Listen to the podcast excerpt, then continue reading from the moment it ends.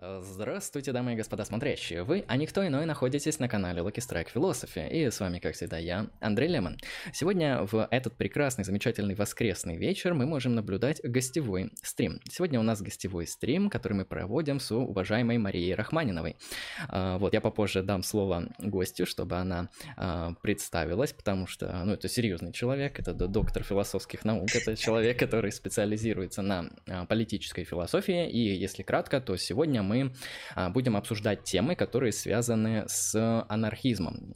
По формату, уважаемые зрители, вопросы с донатом я постараюсь зачитывать сразу по мере их поступления. Вопросы из чата, наверное, если мы успеем, то что-то зачитаем, если нет, то нет. Так или иначе, примерно такой сегодня формат нас ждет. Политическая философия, анархизм. Вот эти темы нас сегодня будут интересовать. Хорошо, я тогда, собственно, передам слово Марии. Мария, как бы вы представились для нашей уважаемой аудитории? Здравствуйте, дорогие гости, слушатели, слушательницы и Андрей. Соответственно, я очень рада, что меня пригласили, поскольку для меня очень важно говорить на эту тему вообще, и редко удается, все реже, да, в условиях растущей цензуры. Да, поэтому, конечно, это очень ценная возможность. Спасибо вам. И я буду рада ответить на какие-то вопросы, если они будут. Я надеюсь, что они будут, потому что это вроде как дискуссия. Представиться, ну, что я могу себе сказать? Я занимаюсь философией анархизма, политической философией около 15 лет примерно, и, собственно, кандидатскую и докторскую диссертации я защищала по теме философии анархизма, специальность социально-политическая философия. И я являюсь соосновательницей журнала «Акратия», адрес в интернете akrote.info, где выкладываются различные тексты по философии анархизма, по истории анархизма. В общем, это как бы такой интеллектуальный журнал, который со временем мы планируем индексировать и который каким-то образом претендует обозревать теоретические дискурсы анархизма в современности, на постсоветском пространстве. Там много можно встретить переводов с немецкого, с английского, с испанского языков, тех текстов, которые выходят за рубежом. И для меня это один из главных на данный момент проектов, в который я действительно вкладываю много ресурса и который мы планируем с коллегами, товарищами развивать. Вот. И, пожалуй, это основное. А по профессии я преподаватель философии и много лет преподаю философию в вузе, в разных вузах. Я работала, и как бы это если по основному, да, роду деятельности, а в остальном, да, это деятельность какая-то публикационная. Вот в прошлом году выходила моя книга, связанная с философией анархизма «Власть и тело». Выходят какие-то статьи время от времени, сейчас я завершаю еще одну книгу. Ну вот какая-то такая общая научная деятельность, как у всех. Ну, я бы не сказал, что как у всех, на самом деле, вы очень много перечислили, и очень много интересных вещей, и журналы, и статьи, и монографии, и докторская, это на самом деле серьезные заслуги, поэтому это отлично. Поэтому, да, уважаемые гости, задавайте сегодняшние вопросы в контексте данной тематики. Я бы хотел, вот, знаешь, для начала такой вопрос задать, скорее, вводного характера. Вот, соответственно, вы занимаетесь политической философией уже, ну, довольно много лет, конкретно вот сосредотачиваетесь на анархизме. Часто я замечал не только в контексте философских дискуссий, но и в контексте так называемой интеллектуальной тусовки, что люди, они очень как бы скептически относятся к политической философии. Вот у них есть такой какой-то, не знаю, предрассудок, как я это считаю, о том, что вот там есть высокая, качественная, глубокая метафизика, есть, может быть, там логика, есть там глубокие разделы эпистемологии, а вот политическая философия — это вот для всех остальных, вот как бы это что-то там вот прикладное, что-то там не для философов. И я бы хотел вот спросить, соответственно, у вас, как человека, который занимается этим очень много лет, вот почему политическая философия? То есть как вот можно было встать на такой путь и почему вообще вас вдохновляет политической философией заниматься? То есть как бы вы могли проапологизировать занятия политической философией? Путь, скорее, скользкую дорожку, да, политической философии. Но на самом деле философия вообще, да, это некая такая гигиена, да, интеллектуальная, это некий способ промысливать свое мышление, а политическая философия – это способ промысливать свое политическое мышление, включая сюда, да, и историческое мышление, потому что мы не можем мыслить политическое без исторического, да, и социальное мышление, и культурное, и эстетическое, какое угодно еще. То есть это некое частное направление, да, философии как упорядочивающей деятельности интеллектуальной. И, конечно, оно выходит на проблематику практики, но вообще забавно, да, как ссорятся Иван Иванович с Иваном Никифоровичем, потому что все практики обычно смеются над теоретиками, говорят, что «Ахаха, у вас там пустая теория», да? А теоретики говорят «ну вы практики, вы вообще все приземленные, ничего не понимаете». И вот политическая философия, она пытается примирить, да, эти две позиции, сняв напряжение, да, между ними, и она, конечно, про то, как меняется ход вещей. Да, если мы говорим о том, что обыденное мышление укоренено в представлении о реальности как о некой естественной процессуальности, да, как о каком-то естественном ходе вещей, который сам по себе происходит, то политическая философия, как и философия вообще, эссенциализирует реальность. Да, то есть этот ход вещей, он проблематизируется, ставится под вопрос, и в этом смысле политическое можно вообще определить как изменение хода вещей, и поэтому политическое – это то, что лежит в основе, политическое мышление – это то, что лежит в основе изменения политической действительности, поэтому политическая философия важна. Да, то есть это то, как мы промысливаем изменение хода вещей, вмешательство в него. Как я обычно определяю это со студентами, когда мы читаем там античных авторов, что это то, каким образом мы вмешиваемся в действительность, да, и участвуем в ней по поводу того, что нас в ней касается. И вот здесь самое главное, как мне кажется, если так апологизировать, да, это поставить вопрос о том, каким образом можно вмешиваться в этот ход вещей. И вот все дискуссии, которые ведутся сейчас на постсоветском пространстве, оно меня особенно интересует, поскольку мы находимся на нем, и его вообще почти никто не знает за рубежом. Как мне написал Джесси Кон, теоретик постанархизма, «О, восточные славяне, вы что, еще где-то типа живы там, да?» Ну, я говорю, да, привет. И мы поэтому как бы специализируемся с Акратеей, собственно, на проблематике постсоветского пространства. Так вот, если обобщать все споры на постсоветском пространстве относительно революционного проекта 17-го, революции 17-го года, да, и всего, что было после, и того, как это все осмыслялось в европейской мысли, то здесь я бы выделила две траектории, которые обычно не концептуализируются именно так, но мне кажется, что в этом большая проблема. Это траектория, которую осмысляет Зигмунд Бауман, и траектория, которую осмысляет Герберт Маркузе. Оба они говорят о том, каким образом вмешиваться можно, да, в этот самый естественный ход вещей. И часто эти две траектории путают, и начинается такой разговор – «Ой, всякая революция – это тоталитаризм, всякая революция – это диктатура». Или там, ну, мы это все видели, проходили, спасибо, не надо. Ну, как вот обычно говорят сегодня в реакционных консервативных дискурсах.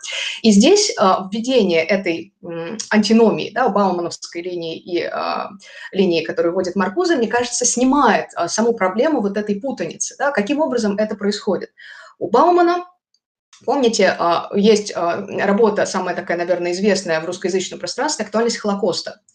И в «Актуальности Холокоста» он говорит о фигуре садовника, который создает проект по вмешательству в ход вещей и по преобразованию реальности. Вот садовник – это такой эксперт, это такой человек из авангарда, да, которому все понятно, он знает, как надо, по-галичевски, да, и он преобразует реальность, определяя, кто будет сорняком, кто будет там культурным цветком и как они будут расти. Из этого действительно получаются диктатуры, и я напомню, что Бауман действительно объясняет появление тоталитарных режимов вот таким взглядом садовника. Да? И тут же, конечно, хочется сказать, ну вот, пожалуйста, да, любое проектирование неизбежно приводит к тому, что возникают сорняки. Да? Как помните в песне Наутилуса «Гороховые зерна», хлоп-хлоп песня такая была. Да? И единственное, что здесь можно возразить, это то, что это лишь одна траектория, потому что когда, например, Маркузе пишет главу «Фантазия и утопия», да, в «Эрос цивилизация», он говорит о проектировании совершенно в другом смысле, почему-то он возлагает на него надежды и говорит, что если нам не хватит фантазии помыслить иное по сравнению с текущим ходом вещей, то мы обречены погрязнуть в том, насколько он может быть ужасен, и это будет легитимировать его пороки, его преступления. И тогда все, выхода нет. Мы обречены оправдывать все самое плохое, что в нем произойдет. Поэтому нужна фантазия. И как же тогда вот, да, соединить или, наоборот, разъединить эти две стратегии? И здесь, мне кажется, мы подходим к самому центральному вопросу политической философии – кто субъект размышления о преобразованиях, вносимых в этот ход вещей. Субъект-эксперт, и тогда мы действительно можем иметь перед глазами вот эту картинку, где большевики с партии авангарда, да, в качестве экспертов учат рабочих, как самоорганизовываться на предприятиях, и обнаруживают, что они самоорганизовываются каким-то не тем способом, начинают репрессии. И с другой стороны мы видим саму самоорганизацию, где проектированием занимаются те люди, которые будут в этом проекте участвовать по поводу самих себя. И вот эти две линии, это, мне кажется, две ключевые траектории, возникающие в политическом мышлении, и философия, политическая философия позволяет нам лучше понять, в какой момент мы примыкаем к одной из них и начинаем пользоваться языками, дискурсами, риторикой каждой из них, и она позволяет нам, ну, во всяком случае, соблюдать осторожность, это как минимум, да, как максимум оказываться действительно продуктивными и вовремя замечать те или иные опасные тенденции, которые могут вести уже и к диктатуре, и ко всему остальному. И вот если говорить уже, как завершая этот скетч, да, о том, почему это продуктивно, да, почему важно разделить именно эти два способа мыслить, проектирование, то есть политическое, как вмешательство в реальность, да, то можно сказать, что действительно в одном из них мы, в первом случае, да, в том, о чем говорит Бауман, будем сталкиваться с очень жестким разделением между теорией и практикой. То есть почему есть эксперт, почему есть садовник? Ему дано знание, да, партии авангарда дано знание, партия авангарда это знание несет в непросвещенные массы, воспитывает их и позволяет им как-то организовываться. А практика – это как бы другое, масса нужна для практики. И во втором случае, напротив, мы говорим о том, что теория и практика оказываются не столь разделенными, и мне очень нравится у немецкого философа Джонатана или Йонатана, правильно по-немецки, Айбиша, есть такое размышление об анархизме, о философии анархизма он пишет из современности, как раз перевод на Акратия есть, я переводила с немецкого его. У него есть такой акцент на четком снятии антагонизма между теорией и практикой в случае анархизма, потому что если мы говорим о том, что политическое – это либо вмешательство экспертов в ход вещей, либо вмешательство самих субъектов, участников этого хода вещей, то для последних теория и практика не разделены. И это как раз тот момент, когда мысль оказывается органично вплетенной в действие, органично вплетенной в чувствование истории и своей субъектности в ней. И, собственно, вот переходя как раз-таки к анархизму как самому чистому выражению политической философии, да, я могу сказать здесь, что, наверное, через Айбиша мы могли бы определить абсолютную, да, абсолютную степень вот этой вот траектории, уклоняющейся, да, от диктатуры, как совпадение теории и практики и как мысль, притворенную в действие. Это выражается как раз-таки вот в акратическом проекте анархизма в большей степени. Вот я бы так сформулировала. Глубокая мысль более чем. Знаете, я думал сейчас вот прям сходу отвечу, но это на самом деле интересный кейс и требует своего осмысления, но я вот довольно близкую мне вещь услышал, вот как раз-таки я обнаружил эту дистинкцию, которую вы ввели между вот разрывом политической практикой, политической теории и также попыткой его как-то преодолеть, да, в контексте некоторых авторов. Вот по поводу последнего я на самом деле замечал, может быть это, конечно, такой немного поверхностный взгляд на историю философии будет, но я замечал то, что вот философия нового времени и после, она для себя довольно серьезно как-то отграничивает вот сферу политики, сферу практической философии и сферу вообще всего остального, там, не знаю, онтологии, эстетики, эпистемологии и прочего. То есть как бы есть вот где-то там политика, которой надо заниматься отдельно, и где-то там вот есть онтология и прочее. А в то же время я не обнаружил подобного разграничения в классической, в античной философии уж точно, потому что даже если мы берем какого-нибудь классического Аристотеля, мы видим, что буквально из его замечательной, глубоко проработанной, интереснейшей метафизики следует его психология, из психологии следует его этика, а из этики следует его политика. То есть, грубо говоря, мы не можем отдельно заниматься метафизикой, отдельно заниматься политической философией. Вот в этом плане оно как бы все взаимосвязано, оно все гомогенно и комплексно. И здесь действительно, вот на мой взгляд, в классической традиции, не только Аристотель, но и стойки, здесь мы видим вот эту вот фундаментальную взаимосвязь теории и практики. То есть буквально мне даже в какой-то момент казалось, что те или иные античные философы, они свою глубокую теоретическую проработанную философию составляли исключительно для того, чтобы заниматься политической практикой. Это часто бывало в таких, знаете, вольных интерпретациях Платона, где говорится, что он как бы свою вот эту огромную онтологическую картину изобретает чисто для того, чтобы чтобы оправдать то, что демократия — это плохой режим устройства, плохой режим правления, да, то, что он ужасный и так далее. Ну, это, конечно, может быть и поверхностно, но, на мой взгляд, все же в этом есть определенная доля истины, то, что классический дискурс, античный дискурс, он более является включенным и вне разделения политики и теории и практики, да, когда, но чем ближе мы приближаемся к новому времени, тем серьезнее мы видим это разграничение, что иногда люди, философы, они буквально делают фундаментальный акцент на ту же самую политику и не обращают внимания на онтологию, это отдельный вопрос, это то, что их в каком-то смысле даже не беспокоит. И в этом плане лично мне, конечно, ближе классическая традиция, и я думаю, я был бы очень симпатичен, ну, неправильно говорю, мне бы были симпатичны те авторы, которые в современности стараются вот эту фундаментальный разрыв каким-то образом нивелировать. И в конце вы сказали по поводу того, что, соответственно, анархизм — это такой вот наилучший способ такого политического мышления в данном контексте. А вот могли бы тогда прояснить и раскрыть эту мысль поглубже, то есть почему именно анархизм, а не что-то иное. То есть в чем же заключается особенность анархизма на фоне каких-то других подходов методологических, политических, и в чем же его достоинство?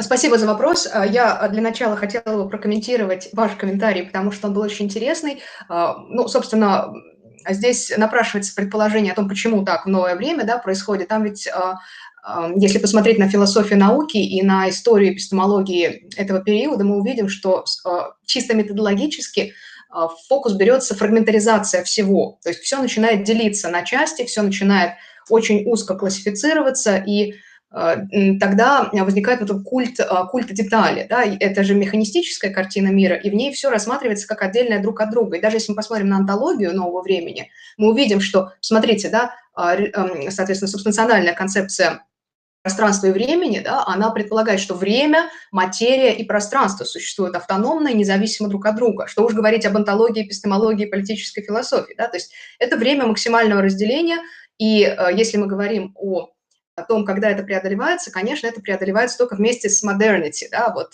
как бы с самим проектом модерности уже после Первой мировой войны. Да, то есть снимается вот эта фрагментаризирующая оптика, и холистичный взгляд, он начинает преобладать, и в анархизме, в частности, это выражается в переходе от классического анархизма к неклассическому, то есть от Кропоткина к Боровому, да, если говорить о русскоязычной традиции, да, когда очень сильно влияние философии жизни и вот эта холистичная междисциплинарность как некий вектор, она появляется уже как преодоление проекта модерна в эпистемологии именно. А если говорить об анархизме, собственно, почему я позволила себе такое радикальное суждение. Но оно действительно радикальное в той мере, в какой вообще анархизм радикален. Но просто если мы говорим о том, что предельной степенью этой траектории проектирования без садовника, да, является самопроектирование, да, то есть это, как сказать, самоуправление, это предельная степень отсутствия внешнего эксперта, да, как бы сказал там Махайский или Скирда, которые критиковали фигуру эксперта в большевистском проекте, вообще марксистском проекте, собственно, да, то единственной традицией, которая выражает вот эту позицию, является анархизм, да, то есть он выступает за полное как бы освобождение от некой трансцендентной фигуры, которая направляет, да, и это некий способ как раз-таки избежать вот этого разделения между теорией и практикой, потому что нету фигуры, которая владеет теорией, нету фигуры, которая владеет практикой, а значит, есть только один тип фигур, и они же участники, они же теоретики, они же практики. И мне кажется, здесь очень классным образом вот вече, да, традиция вечевого строя, которая, в общем, практиковалась не только там в Пскове, Новгороде, да, но и в вольных городах средневековой Европы, как мы знаем.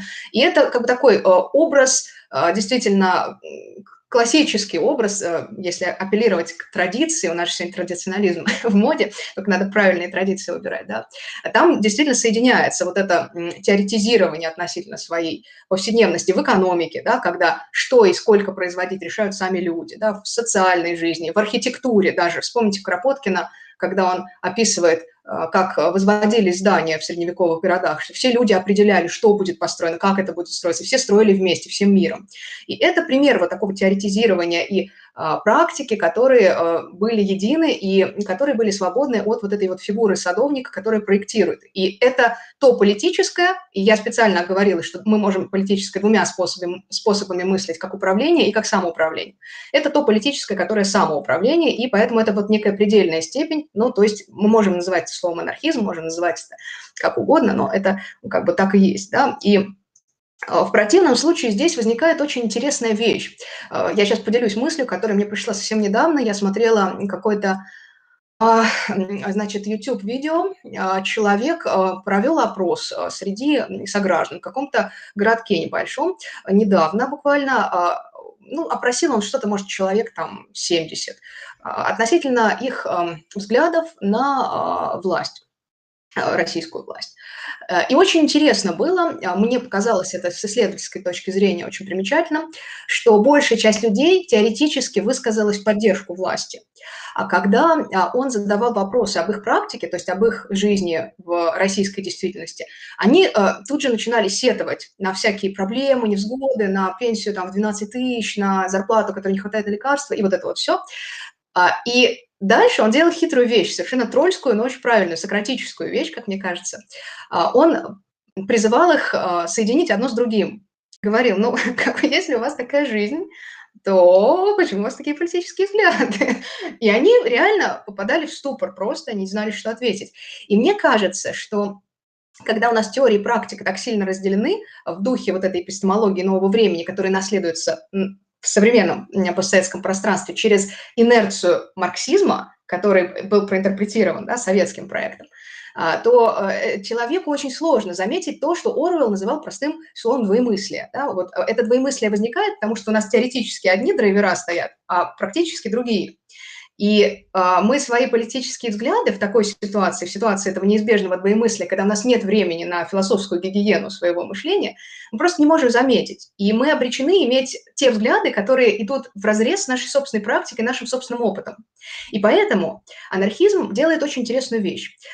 Соединяя теорию и практику и как бы объединяя теоретизирующего субъекта и субъекта праксиса, он фактически создает условия для полного такого избегания этого двоемыслия и создает такую модель. Сначала, промысливая свой практический опыт, человек уже из него выводит теоретические взгляды.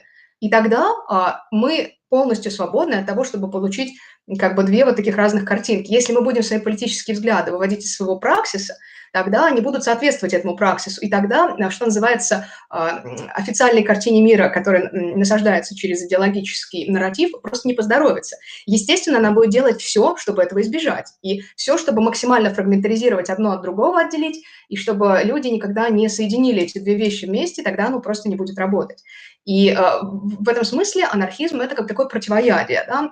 Которое могло бы, ну, в общем-то, подорвать в существенной степени эту манипулятивную штуку, которая, вот, собственно, берет начало в новом времени и сохраняется до сих пор, и побуждает большинство сограждан, вопреки своему собственному опыту, делать какой-то теоретический выбор в пользу того, что их опыт продолжает сохранять в том же плачевном виде. То есть это некая такая гигиена, которую власть максимально пытается не допустить, да, и показывать людям, что вот, смотри, вот у тебя теоретически здесь одни взгляды, а то, что там твой быт, это вообще не важно, на это не обращай внимания. И, кстати говоря, деиндивидуализирующий взгляд вот консерватизма, который сегодня насаждается, он человека побуждает отринуть любой взгляд внутрь себя, да, как мыслящего субъекта, и осмыслить свой опыт. Человек сам себе не интересен, он сам для себя заброшен, и он не может осмыслить свой опыт с помощью политического. Так у него и существуют эти два дискурса, не связаны. Вот, поэтому мне кажется, что перспективность анархизма и его продуктивность, да, она заключается как раз-таки в возможности сообщить нам некую холистичную оптику, позволяющую и промыслить самих себя, внутри исторической ситуации текущей, и соединить свой опыт со своим политическим взглядом. Это выглядит очень, на мой взгляд, так экзистенциально, то есть это такой вот проект, который прям не просто, знаете, занимается какой-то чисто механической, возможно, чисто какой-то менеджерской реализации того или иного политического движения или политической практики, но и здесь есть серьезное обращение к каким-то более глубинным, к более антропологическим, психологическим, ну, я бы это даже обозначил экзистенциальным основанием того, что вообще есть человек. И мне на самом деле очень понравился тейк, который связан с тем, что мы можем выводить, и было бы неплохо, свои политические взгляды, убеждения, объективировать свои какие-то политико-философские интуиции, именно исходя из, в первую очередь, из практики.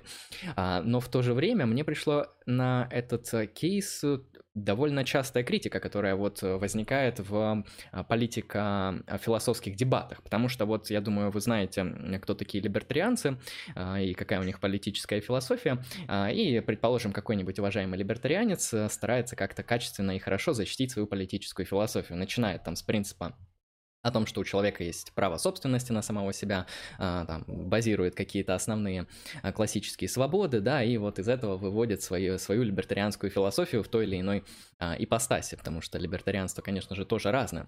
Но критики, особенно с такого левого лагеря или коммунитаристского лагеря, могут просто-напросто сказать: простите, молодой человек, вы понимаете, что вы на самом деле вывели свои политические взгляды и придерживаетесь их, исходя из вашей, ну, они говорят, классовой сущности, но мы скажем, из вашей практики, потому что вы человек-бизнесмен, вы человек богатый. Очевидно, что вам как бы выгодно, чтобы был рынок свободным, чтобы государство вам не мешало, чтобы никакие налоги вас не обкрадывали, чтобы никакого дистрибутивизма в пользу низших классов не происходило. Очевидно, вы будете стоять на основании своей практики именно на либертарианских позициях, в то время как левые критики, в то же время коммунитаристская критика. Вот я до сих пор не могу понять, коммунитаристов можно в левых записать, потому что они вроде критикуют либертарианцев. Ну, скажем так, вопрос левые и правые. Я думаю, когда люди начинают глубоко заниматься политической философией, они начинают просто понимать, что это какие-то очень релятивные критерии, то есть иногда просто даже в контексте одной эпохи очень сложно выделить, кто такие левые, кто такие правые, не говоря уже об общих критериях, которых, я как понимаю, вообще нет. И коммунитаристы могут в то же время сказать: ну, понимаете, человек на самом деле он находится в ситуации, это вы выдумали себе абстрактного, свободного субъекта со свободной волей, который реализует свое право самособственности, да, который участвует на фримаркете и так далее. Вы выдумали ложную антропологию. Человек, он не является подобным существом, которое всегда может рискованно, свободно и независимо от каких-то обстоятельств поступать. Нет, человека определяет его комьюнити, его окружение, его там огромное количество заданности, сама ситуация, и нужно делать акцент на нее. И в этом плане, на мой взгляд, конечно, важно подчеркивать то, что политические взгляды мы можем артикулировать в контексте нашей практики.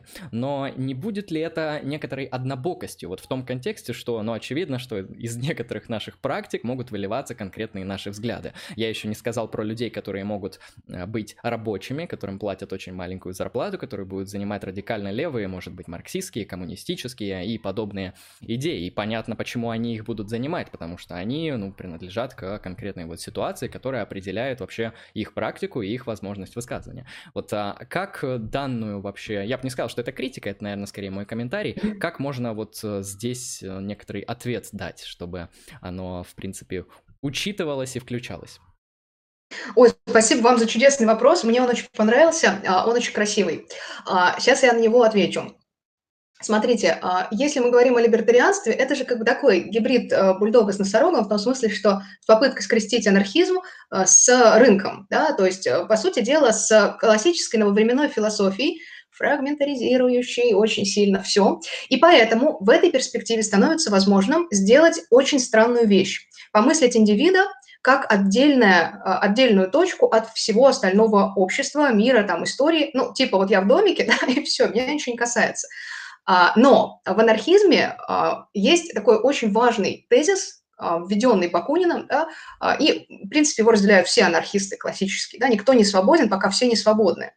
Да, то есть мы не можем помыслить себе, в отличие от либеральной, да, философии, в рамках анархизма, мы не можем помыслить себе индивида, который был бы в домике. Да, то есть то, что этот либертарианец конкретный, да, считает, что вот он тут себе делает свободный рыночек в отдельно взятой комнате, да, а завтра те восставшие низы общества, у которых он отбирает кусок, да, не придут к нему домой и не сломают ему дверь, да, но это просто временный вопрос. Да, то есть то, что он не видит связи того, каким образом он получает капитал, да, и как работает вообще капитал, да, с своей практикой, это его личная проблема. От этого не перестает эта связь существовать.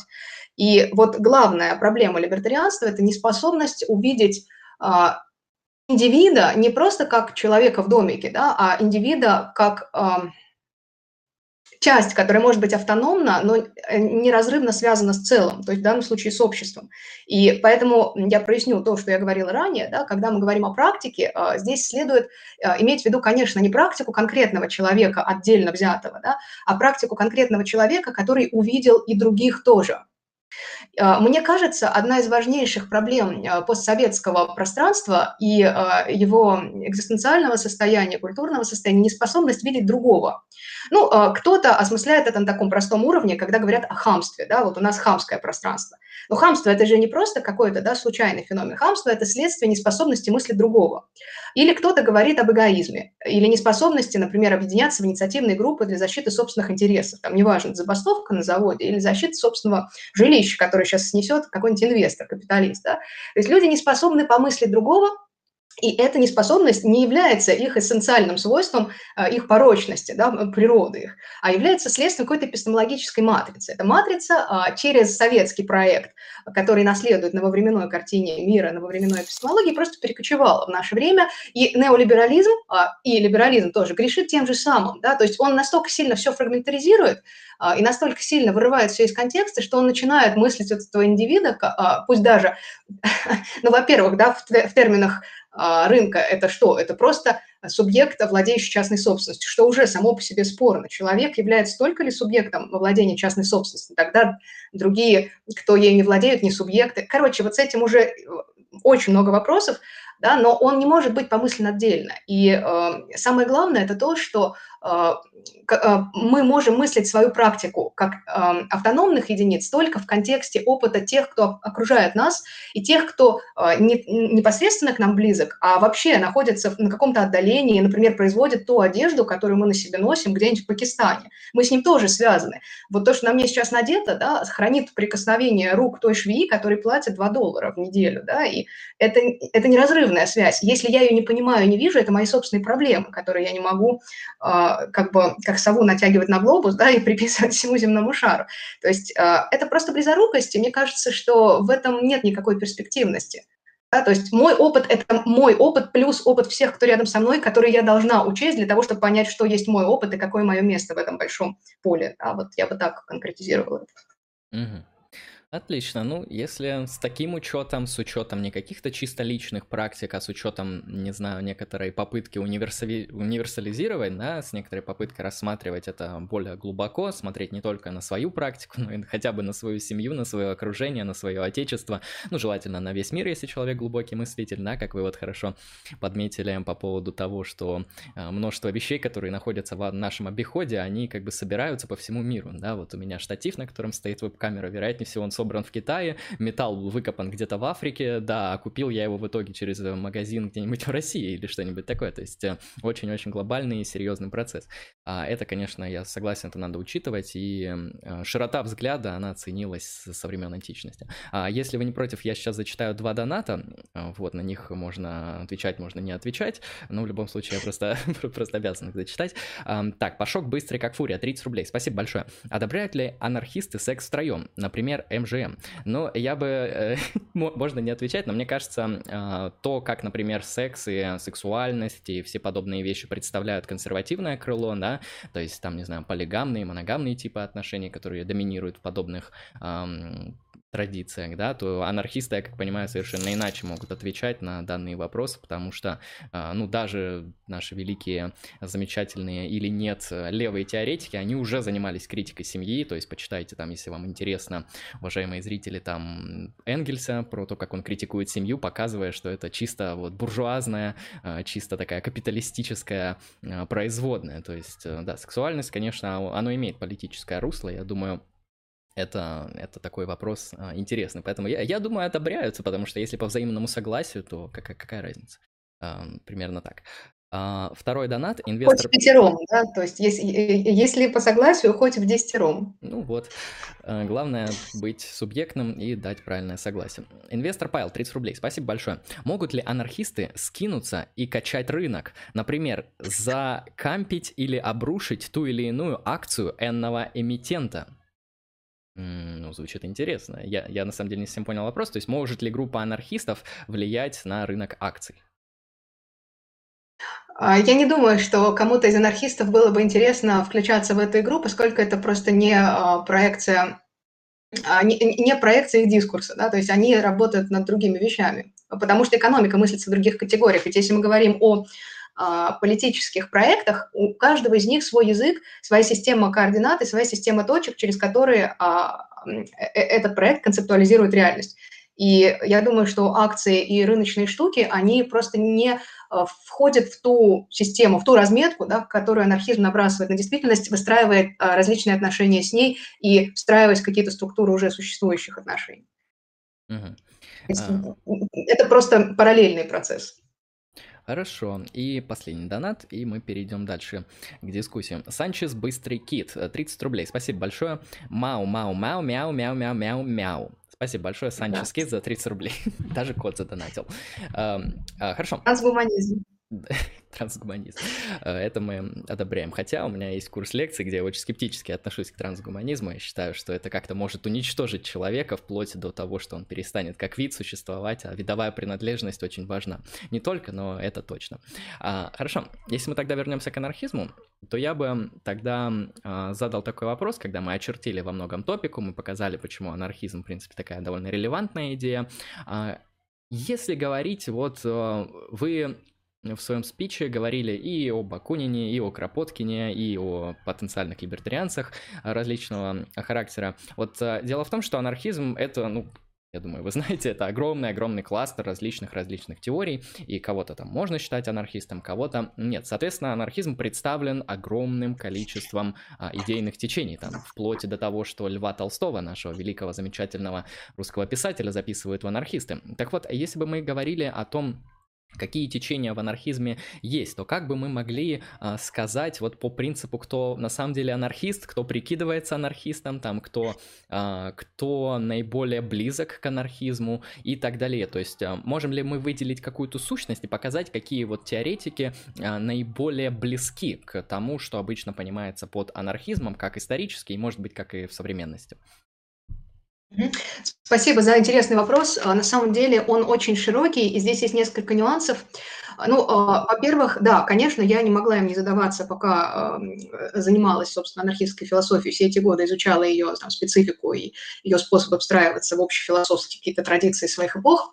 И первое, что мне бросилось в глаза, это то, что у анархизма есть некое такое родовое, да, свойство во всех направлениях. Это установка на безвластие. Различия будут начинаться там, где безвластие будет трактоваться каким-то образом. И поэтому я в своей докторской ввела для удобства такое понятие, как акратический, то есть акратос, да, без власти, акратический, то есть ориентированный на безвластность. И для чего я это сделала? Потому что, как вы верно сказали, да, очень часто к анархистам будут относить авторов, которых мы не слишком ожидаем увидеть в этом списке, но также анархическими мы можем назвать очень многие проекты, которые сами себя так не называли. Это как с экзистенциалистами, да, Сартр же был единственным, кто себя так называл, а мы называем экзистенциалистами гораздо большее количество авторов. И акратическими я бы назвала те проекты, которые не являлись политически анархистскими и не артикулировали себя именно так, и не носили черное знамя или черно-красное знамя, да, но в целом мы могли бы сказать, что да, они были анархистскими по духу. И вот это по духу я как бы определяю для себя как акратический, чтобы не погрешить против истины и записать в анархисты тех, кто, может быть, как бы не согласился бы себя отождествлять с анархистами своей эпохи, но кто действительно вот по философии анархизма вполне созвучен. Вот, это как бы такая первая градация. Я на секунду вот тут прокомментирую. Вот вывели термин без власти, а вот под властью можно же разные вещи понимать. Вот как именно мы бы здесь определили власть и что отличает власть от чего-то иного? Потому что, многие люди, они мыслят власть примерно как Мишель Фуко, то есть власть она везде, власть она повсюду, власть это все, там, не знаю, мать говорит своему ребенку, убери руки от раскаленной плиты, это все, это уже форма власти. То есть когда мы говорим о отказе и о принципе уменьшения вот подобной власти, которую мы вводим, именно о каких отношениях мы говорим?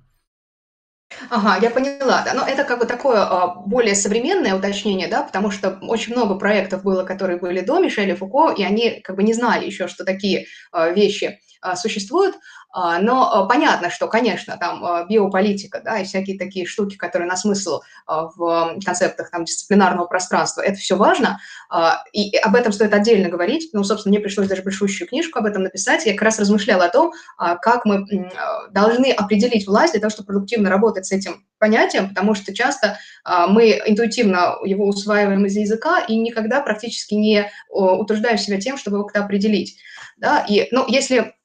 Это я сейчас как бы скобку такую ввожу, делая шаг в сторону. Если я как бы вот должна была сжать и определить каким-то образом власть после всего вот этого исследования, да, большого, я бы ее определила как формирование на каком-то пространстве, неважно, является ли им субъект, да, или является ли им какая-то часть мира или регион сущего, неважно, да, формирование на этом пространстве некого экрана, на который будет наноситься текст, никак не связанный с свойствами этого пространства. То есть, например, когда выхватывается какая-то, грубо говоря, социальная группа, и ей делегируются какие-то свойства, она каким-то образом теоретически социализируется, она как-то вводится в обиход, да, соответствующей социальной экологии или экономической экологии, и принуждается к тем практикам, которые выводятся из ее вот этого промысливания. То есть это некое принуждение к какой-то внешней, к какому-то внешнему порядку бытия. Я бы так определила власть. И это, с одной стороны, захватит то, о чем говорит Фуко, с другой стороны, мне кажется, что он слишком расширяет это понятие, за что его сильно критиковали, потому что он не конкретизирует, где находится тогда область свободы, да, и, собственно, с Хомским они об этом спорили, да, как мы помним, и как тогда мы можем определить, где находятся границы конструктивной и деструктивной власти, и с какой из этих форм власти мы тогда можем взаимодействовать, с какой мы можем сопротивляться. На самом деле он создает как бы материал, на котором мы можем дальше размышлять, и это главное, что он делает, и спасибо ему за это, но это не должно нам мешать каким-то образом вычленять в этой всей власти, да, определенные траектории свои политические. И вот если вернуться к акратическому, да, то каким образом раньше люди мыслили, да, вот эти вот свои проекты акратические, да, то, конечно, они под властью как раз-таки понимали принуждение групп людей или регионов сущего, неважно, это природные регионы или еще какие-то регионы, к тому порядку, который не присущ и вообще не свойственен этим группам или регионам, а который просто навязывается в эксплуататорских целях каким-то внешним началом. И сюда можно отнести там и различные какие-то педагогические проекты, крестьянские проекты и вот там, не знаю, проекты сектантства вот этого, да, русского, протоанархизмом, то, что называют, всякие бегуны, беспоповцы, да, они же не называли себя анархистами, но они были протоанархистами в том смысле, что они были акратическими. И вот здесь как бы я ввела вот такое понятие именно для удобства, чтобы можно было говорить об анархистском духе, да, не об анархистской букве. Анархистская буква появляется там, где проект себя уже артикулирует в этом качестве и политически вербализируется именно в этом качестве, то есть в своей эпохе. Да. Например, создается партизанский отряд или создается какое-то повстанческое движение или что-то еще. И это как бы такая первая градация.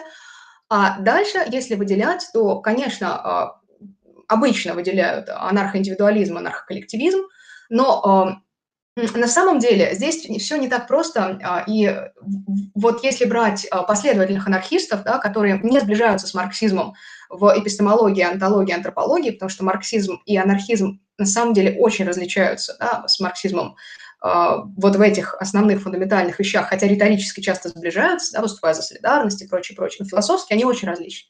И если брать те формы анархизма, которые философски не сближаются с марксизмом до полного неразличения, да, а те, которые сохраняют приверженность основным философским основаниям именно анархизма, то противоречий особо не будет, потому что если мы говорим об индивидуальном, то даже у Штирнера мы можем заметить, как он промысливает союз эгоистов и как он промысливает даже возможность вступления в некую партию. Да, то есть у него это есть. И он говорит все время о коллективном, как о том, что производится автономными единицами. Я вот вначале сказала, что я дописываю книжку сейчас, которая для меня очень важна, я много лет на ней работала. Это книжка о Филонове, Павле Филонове, который создал аналитическое искусство как целое эстетическое направление, собственно, к вопросу о междисциплинарности, да, эстетика, онтология, эпистемология. И мне кажется, что у него есть очень ценная штука. Я сейчас ее скажу, я еще нигде ни на каком стриме, на докладе не говорила, вот, но она, мне кажется, очень иллюстративной. В аналитическом искусстве, которое было отвергнуто большевистским проектом и вообще вот в советском периоде было максимально маргинальным, хотя внезапно Филонов себя называл коммунистом всегда. И возникает вопрос, что это он за коммунист такой был, что его так отвергали. Да? Так вот, в аналитическом искусстве самое главное, самый главный методологический принцип – это, сейчас вот внимание, да, звучит как политический манифест, развитие каждой точки до своей предельной степени, формирование композиции из точек, развитых до предельной степени. Это какой-то вообще политический текст, и это очень похоже на штирнеровский взгляд, да, то есть он не исключает коллектив, как исключает его либертарианец, который вообще, ну, например, плюет на коллектив и говорит, кто первый встал, того и тапки, это как бы главный слоган, да, такой.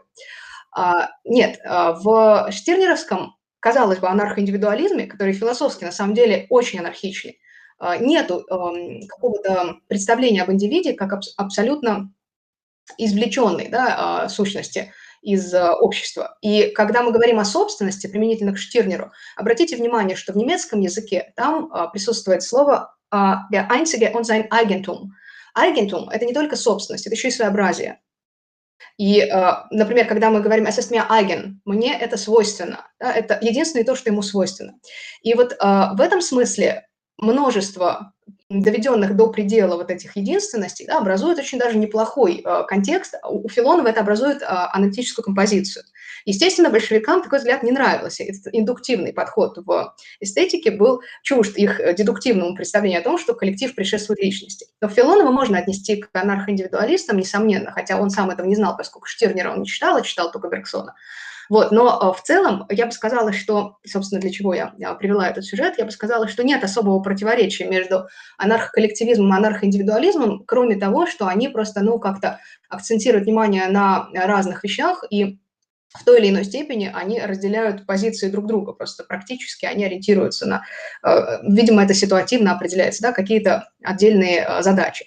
Но часто мы можем сталкиваться с таким видом анархистов, это вот к вопросу о том, да, какие неправильные анархисты есть, которые вообще полностью стоят на марксистских позициях, то есть у них антропология марксистская, они заимствуют оттуда прям вообще философию истории с этой стадиальностью, да, и непонятно, почему они тогда себя называют анархистами, то есть где вот этот дух акратический, который должен быть присущ анархизму, неясно. И это часто встречается в таком направлении, как платформизм. Да? В платформизме мы видим такой очень марксистский образ мира. И мне кажется, что определяющим для выделения какого-то направления анархизма является как раз-таки образ мира. То есть в какой мере он будет соответствовать вот этому акратическому началу, а в какой мере он будет сближаться с марксизмом. И последнее, что здесь скажу, собственно, у марксистов есть такая же проблема. Например, когда... И у меня было несколько таких споров с марксистами, когда, ну, начинаешь приводить в качестве контраргумент против состоятельности марксизма, да, идеи состоятельности марксизма, всякие сюжеты из истории, и марксисты любят открещиваться от этого, что «а мы вот это вообще давно уже отвергли, а это вообще для нас уже не актуально». И говоришь, ну вот, хорошо, стадиальность истории, да, детерминизм экономический. Нет, нет, мы это отвергли. Ну хорошо, а коллективизм, ну мы это тоже отвергли. И вопрос, собственно, это не кашель из топора, да, что там вообще осталось? То есть это же уже вообще анархизм, то, что вы говорите. Да, да, почему вы продолжаете... По факту от марксизма уже и ничего не останется, если оттуда убрать. Да, и вот такое бывает. И мне кажется, что вот с этим тоже надо быть осторожнее. Это я просто, чтобы банальности не говорить, да, про то, что все и так в Википедии могут посмотреть, какие там виды анархизма есть. Мне кажется, что вот эти нюансы, да, что действительно соответствует вот этим установкам фундаментального марксизма или анархизма, вот за этим следует как-то пристально следить, а не ориентироваться на название, да, то есть мало ли кто как себя называет. И для анархизма в этом смысле, да, родовым свойством будет являться установка на вот такое... автономное самоценное, да, бытие, которое включает в себя все то, с чем оно органически связано, исторически, там, социально, политически, то есть то, каким образом я существую среди всего, а не просто отдельно от всего, как если бы это было возможно. Вот. Угу. Ну, то есть это такой вот, если кратко говорить, некоторый проект или попытка достичь автономии в самом таком широком смысле, то есть настолько, насколько это возможно, и не только там даже на уровне политики, но и на уровне, может быть, там онтологии, антропологии и того подобного. Это интересно. Я кратенько пролистал чат, и тут во многом люди вот начали спорить про то, как там будет все это работать при анархизме, и это меня, я не буду это зачитывать, я скорее сформулирую вот на основании тех интуиций, которые стоят за этими вопросами, следующий вопрос. Вот, соответственно, анархизм. Да, это такая вот политическая теория, которая пытается каким-то образом нивелировать, уменьшить, избавиться от каких-то строгих властных структур, дать больше автономии человеку и так далее. Ну и, соответственно, задается вопрос, а что, если не работает? Вот многие люди говорят, а как будет работать армия, как будет работать полиция, а что делать? А в итоге придет самый главный мужик с огромной ядерной бомбой, и все вернется обратно. Грубо говоря, я бы задал этот вопрос следующим образом. Имеет ли анархизм смысл в контексте того, что кажется, что его цели ни в каком виде недостижимы? Я бы кратко ответил на это метафорой и передам тогда вам слово, чтобы вы раскрыли этот кейс. Преступления в обществе совершаются всегда. Это не значит, что от борьбы с преступностью мы должны избавляться. Вот, и, соответственно, что делать с анархизмом, что делать с теми проблемами, которые могут у него возникать на практике. То есть для многих это вот повод либо вообще каким-то образом открещиваться от анархизма, для многих это повод рассматривать данную теорию как просто, ну, какую-то, не знаю, витание в облаках или что-то такое. Спасибо за вопросы и спасибо за комментарии. Я на самом деле к нему присоединюсь тоже. Но его часто задают этот вопрос, и вообще любой нормальный человек, который слышит про такую штуку, да, сразу, естественно, задаст его, и будет странно, если нет. Как обычно на него отвечают, да, те, кто его считает интересным и ценным, да, проектом, ну вот в данном случае я тоже, да. Конечно, это же не религиозное учение, которое обещает рай, где там все звери будут друг с другом дружить. Конечно, никакие черты, да, которые, в принципе, присущи языку, да, и культуре, и людям в контексте языка и культуры, они не исчезнут. То есть вопрос в том, что мы в любом случае выбираем какой-то способ вмешательства в ход вещей, если вернуться к началу стрима, да, и мы знаем, что есть два пути, но не Джара Стафара или война, да, а я бы сказала, что как бы баумановский вот этот садовник, да, эксперт, которого он критикует, или самоорганизация. И вот что мы выберем, да, красную или синюю таблетку? Очевидно, что если мы выбираем самоорганизацию, то мы решаем, что, наверное, стоит рискнуть, да, то есть стоит ли риск этого? Вероятно, стоит. Можем ли мы что-то потерять? Вероятно, можем. Можем ли мы потерять все? Вероятно, можем. И, скорее всего, вообще эти разговоры опасны, да, особенно в современной России. Но есть ли у нас другой выход? Мне кажется, нет.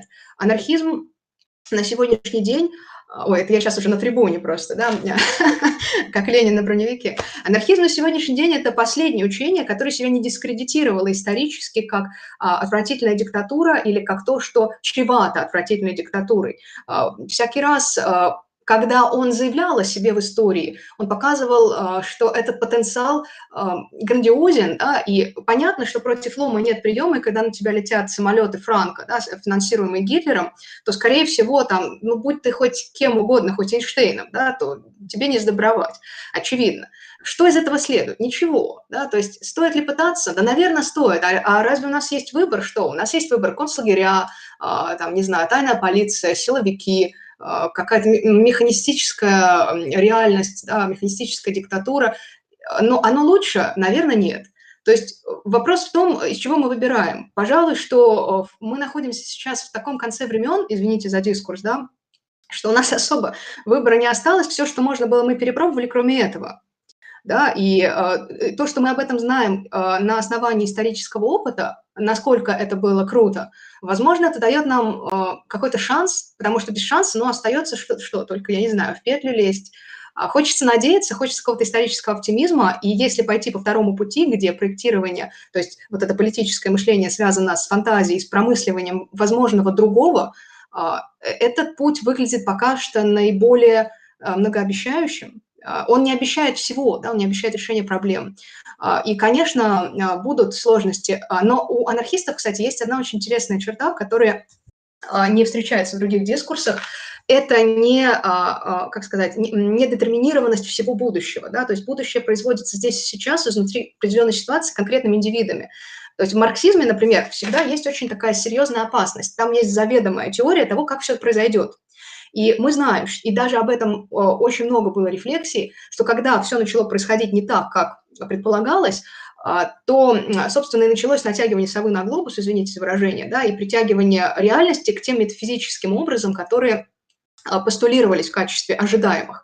Ну, например, реальные рабочие оказались хуже статуи рабочих, которые вот такие классные молодцы. Реальный пролетариат, реальный народ, реальные там крестьяне, да, были хуже, и их принуждали к соответствию тем образам, которые продумывались заранее как образы будущего. И вот когда у нас есть четкая детерминированная концепция, как все будет в деталях, подробностях, вплоть до того, там, какие у нас будут башмаки, то есть риск изнасилования настоящего во имя вот этого соответствия образу будущего, и в конечном счете получается теология опять. Да, в анархизме этого нет, да, то есть мы освобождены, и это, кстати, здорово, потому что анархизм единственный, где эссенциализирует историю, мы освобождены от предписанного, предзаданного образа будущего и свободно произвести его, исходя из конкретной текущей ситуации, из того, как мы договоримся о том, как мы чувствуем, понимаем, что для нас незначимо. И мы свободны от этого навязанного образа ожидаемого будущего, который метафизически давлеет над нами. Ну, то есть анархисты, они во многом, грубо говоря, не имеют ту историю философии, а точнее, правильно сказать, философию истории, какая есть у марксистов, которая описывает онтологически определенные, детерминированные, определенным образом идущие процессы. То есть анархизм — это такая попытка как-то сделать лучше, но без каких-то вот... как вы сказали, рая на земле, то есть неизвестно, что будет, по крайней мере, если получится, то хорошо, если нет, то кто знает, кто знает. Но это одновременно и минус, и плюс, потому что минус в том, что, ну, мало ли что получится, да, действительно, а плюс в том, что, ну, знаете, честно, потому что, ну, марксизм, на мой взгляд, он, конечно, поступает во многом нечестно, даже на уровне теории, когда он предлагает свою вот онтологию исторических процессов, он же во многом говорит о некоторых узких географических территориях, то есть о Европе и не более. То есть когда мы начинаем анализировать, не знаю, там Африку, Китай, Восток, что-то подобное, но там как бы никакой марксистский анализ нигде не работает, хотя выкручиваться пытаются как могут. В этом плане анархизм хотя бы таких проблем и на уровне теории, и на уровне практики иметь не будет, и это благо. Я вижу, что у нас прошел час. Если вы не против, мы можем кратенько зачитать вопросы из чата и после этого заканчивать. Хорошо. Да, всем здравствуйте, уважаемые зрители. Если тут есть новые смотрящие, подписывайтесь на канал Like Strike Philosophy обязательно. Я сейчас зачитаю вопросы, которые мне тут отправили наиболее интересные из чата.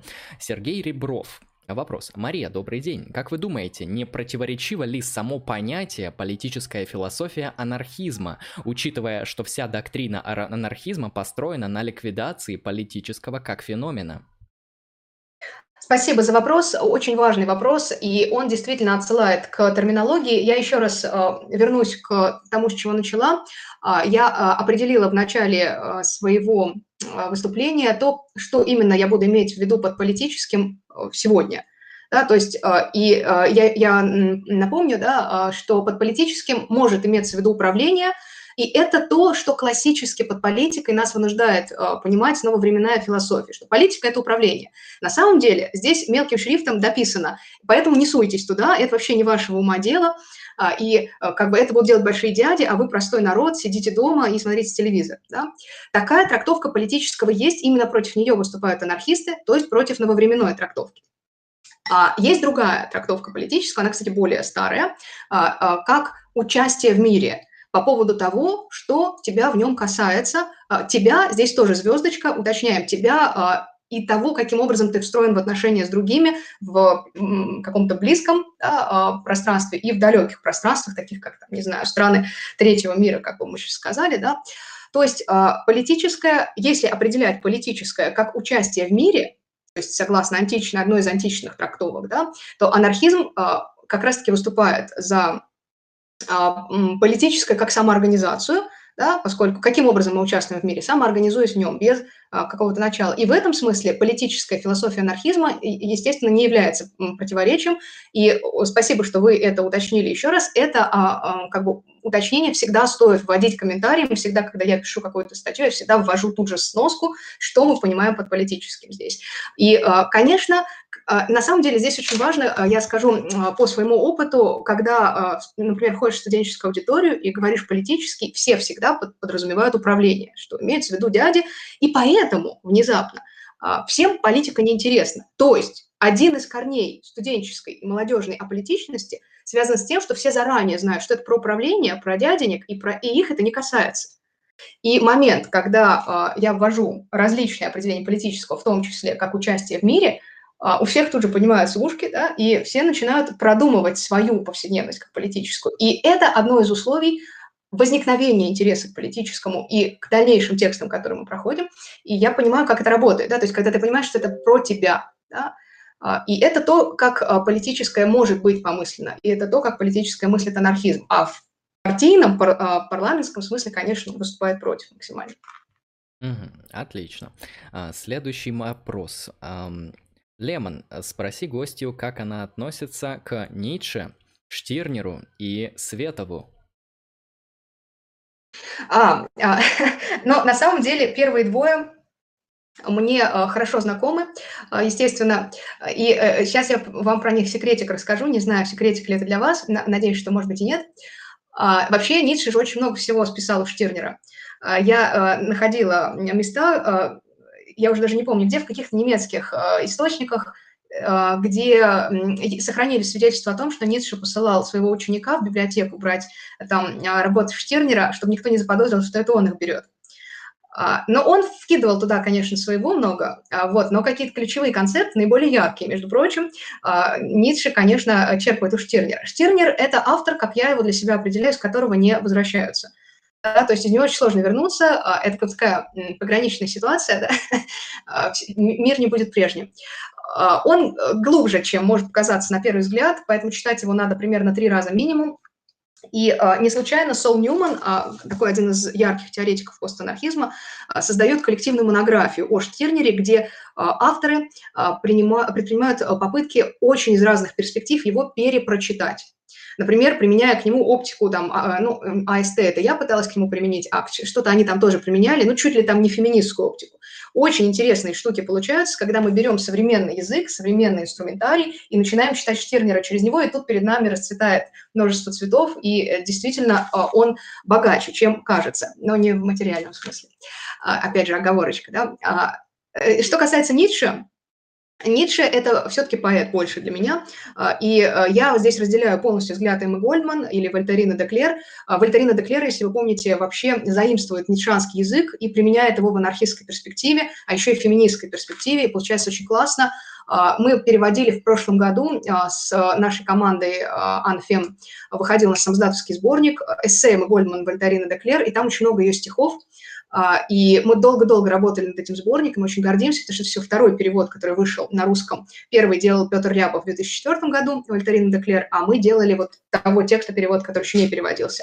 И она действительно пользуется ницшанским дискурсом, как языком, как поэтическим режимом, и у нее получается абсолютно удивительная вещь, тоже, я бы сказала, такая междисциплинарная, и... ну, по-настоящему уникальная, да, то есть в этом смысле Ницше мне дорог и близок, но понятное дело, что если разбирать его там политически, философски, он, мягко говоря, несовершенен, противоречит себе на каждом шагу, тут его уносят вправо, тут его уносят вообще бог знает куда, и ты думаешь, боже мой, но все нормально. Именно поэтому, да, Ницше, есть... он и правых, и левых вдохновлял в разные эпохи. Конечно, конечно, да, то есть он неоднозначный, и важно просто его аккуратно читать и обращать внимание на то прекрасное, что у него есть, а не на то ужасное, что у него есть, а ужасного у него тоже много. И вот в этом плане, да, Вольтерина де Клер и Эмма Гольдман прекрасно его читают, очень авторский, очень плодотворно и ценно для нас. И из этого, кстати, потом же черпают очень много какие-то поэтики анархистские, и эстетики анархистские в кинематографе. Там, ну вот у меня есть даже статья про Вольтерину де Клер, Майю Деррен и Марилу Вонес, где я пытаюсь ницшанство у всех троих этих женщин разных эпох рассмотреть. Вот. Что касается Светова, Но тут, если можно, я не буду комментировать, потому что я бы не хотела сейчас публично говорить о нем, если вы позволите. Да, конечно. Так, следующий вопрос, который тут еще мне показался интересным. Является ли анархистским общество, где субъекты лишены властных амбиций? Да, конечно, оно, то есть оно как раз-таки будет соответствовать этому акратическому философскому основанию, да, и тогда никто не будет стремиться стать лидером, поскольку сама позиция лидера будет дискредитирована и непонятна. То есть это будет некое выражение с нулевым значением. Да, как, знаете, есть... какого-то антрополога это было сейчас, то ли у Скотта, по-моему, у Скотта это было, у Джеймса Скотта, который вот «Искусство быть неподвластным», эту монографию толстенную чудесную написал. Если я не путаю, это у него, где рассказывается об обществе, у которого нет частной собственности и в языке нет глагола «иметь». То есть нельзя ничего иметь, такой модальности просто не существует. Как они указывают на отношения с вещами, они говорят типа «я стою рядом с вещью» или «я сижу рядом с вещью». И поэтому всей группы аффектов, которые обычно сопровождают нашу категорию собственности в уме, у них просто нет. И здесь также вот с лидерством, мне кажется, что анархизм – это такой проект, в котором просто нет места такой категории, как ценности, и поэтому, соответственно, общество, где у людей это будет выполняться, оно имеет наибольшее количество шансов стать анархистским. Угу. Отлично. Так, еще один вопрос. Mm-hmm. Там был вопрос, сейчас у меня он потерялся, вот он, сейчас я его немножко реформулирую, чтобы было понятней. Зачем нам анархизм, если все равно все может скатиться в тоталитарный режим? Более того, иногда тоталитарные режимы являются очень эффективными, что в этом плохого?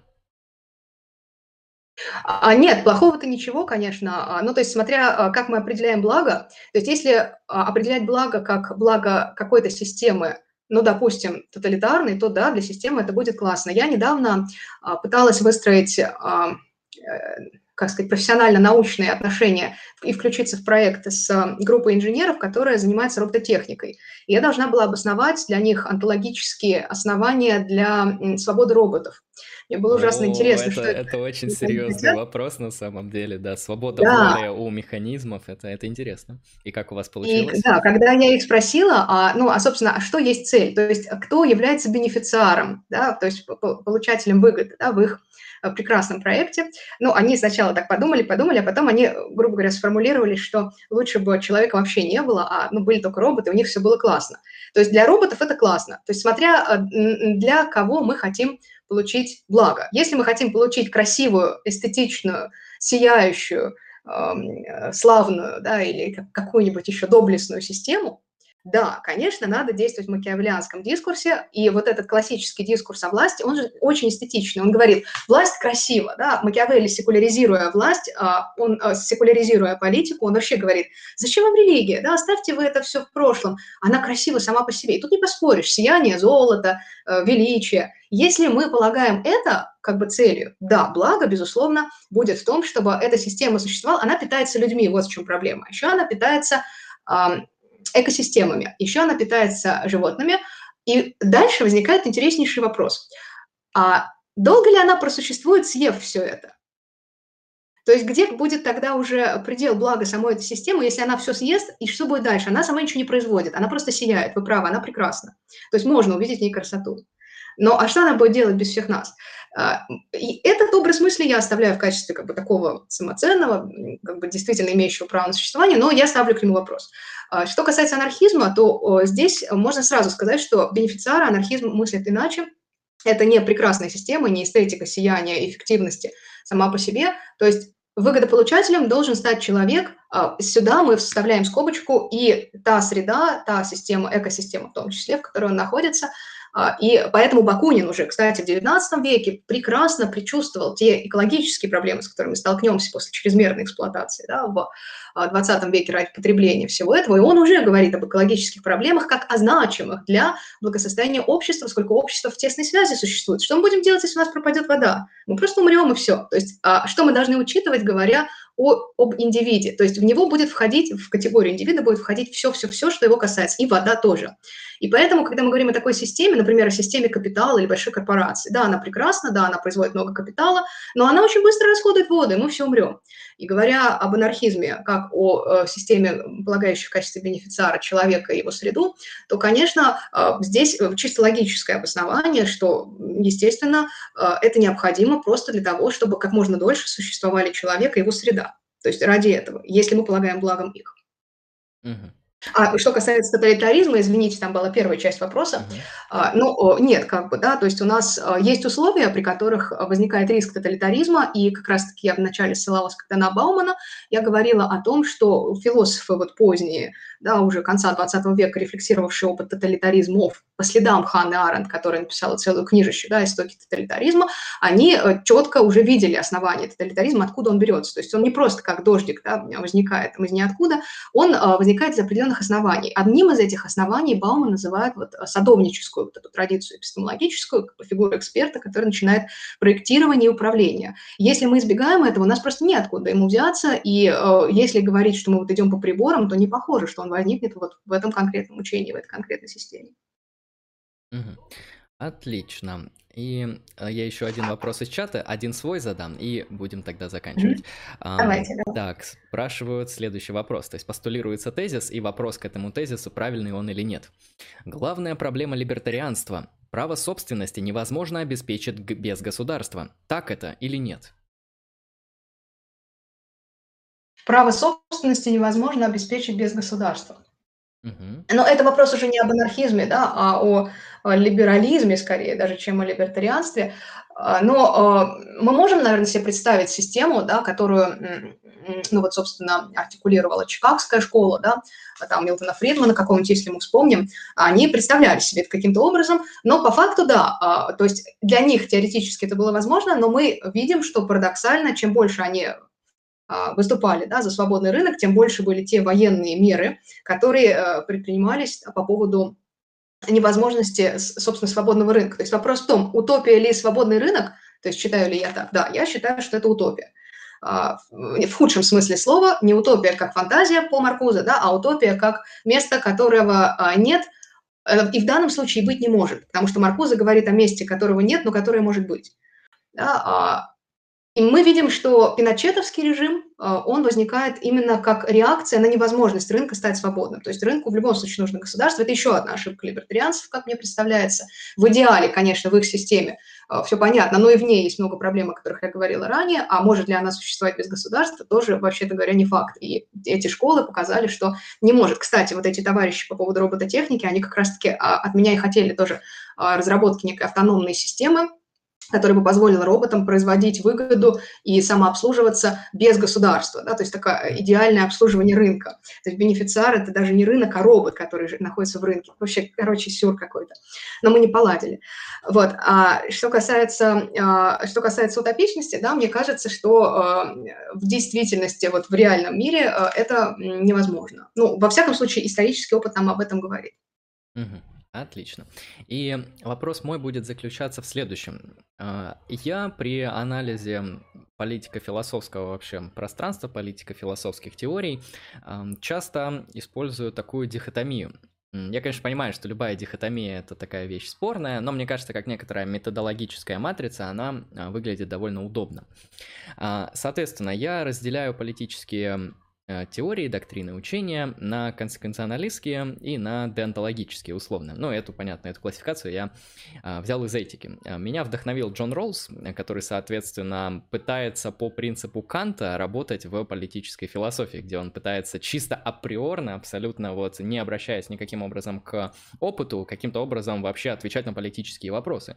И Джон Роллс оказал фундаментальное влияние на развитие политической мысли, и мы не можем сказать, что это просто какой-то черт, который сидел у себя дома и что-то там выдумал на диване.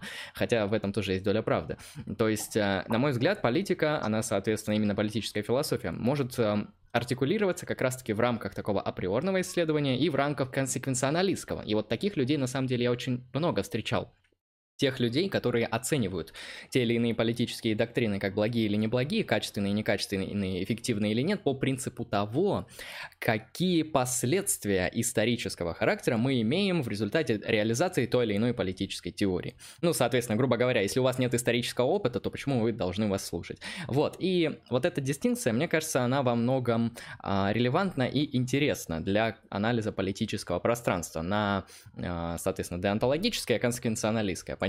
Вот я бы хотел вас спросить, как вы бы отнеслись к данному разделению, и, соответственно, я бы тогда хотел узнать анархизм, вот с вашей точки зрения, он больше консеквенционалистский, то есть делает акцент на последствия, на историческую практику, на какие-то реальные опытные вещи, или все же он старается работать вот в русле априорного исследования, так же, как это делает Джон Роллс?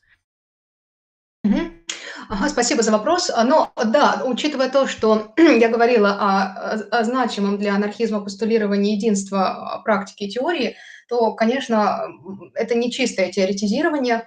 Единственное, что где, возможно, возникает область чистой теории, это в теоретизировании об искусстве. Да, для анархизма очень важен этот практический компонент, потому что он вообще же дистанцируется от такой чистой философии, как... Ну, не только как от элитарной, да, в классовом смысле, как об этом говорят чисто марксисты, а как от некого дискурса власти о самой себе, который, собственно, а что отличает власть? Неспособность соотноситься с реальностью. И любого властного человека, кстати, это тоже будет отличать. Чем господин будет отличаться от слуги? Господин не обязан вникать в то, что у слуги в голове. Господин не обязан вникать в то, что вообще вокруг него находится. Он взаимодействует с реальностью изнутри своего виртуального мира, как человек в компьютерной игре. И в этом смысле дискурсы такой вот властной системы, философские дискурсы в том числе, то есть как она о себе мыслит, эта властная система, они обычно не связаны с практикой, а связь с практикой появляется там, где возникает необходимость промыслить не просто некий вымышленный мир, а некий вымышленный мир, соотнесенный со всеми примыкающими к нему мирами. И поэтому, да, я могла бы сказать, что анархизм в большей степени сконцентрирован на этом единстве и не фокусируется, и точнее даже максимально отстраняется от этой легитимирующей власть чистой дискурсивности философской, да, и теорию выводит не математически, конечно. Ну, то есть мы можем ее впоследствии замерить математически, увидим там какие-то соответствия, да, там, и будут выполняться принципы непротиворечивости, и они у Бакунина будут выполняться, и у Борового, там, и у Ньюмана, или у Джесси Кона, или еще у кого-то, особенно у современных авторов, которые владеют теми языками философскими, которые были в 20 веке, но все же это не чистое теоретизирование, конечно.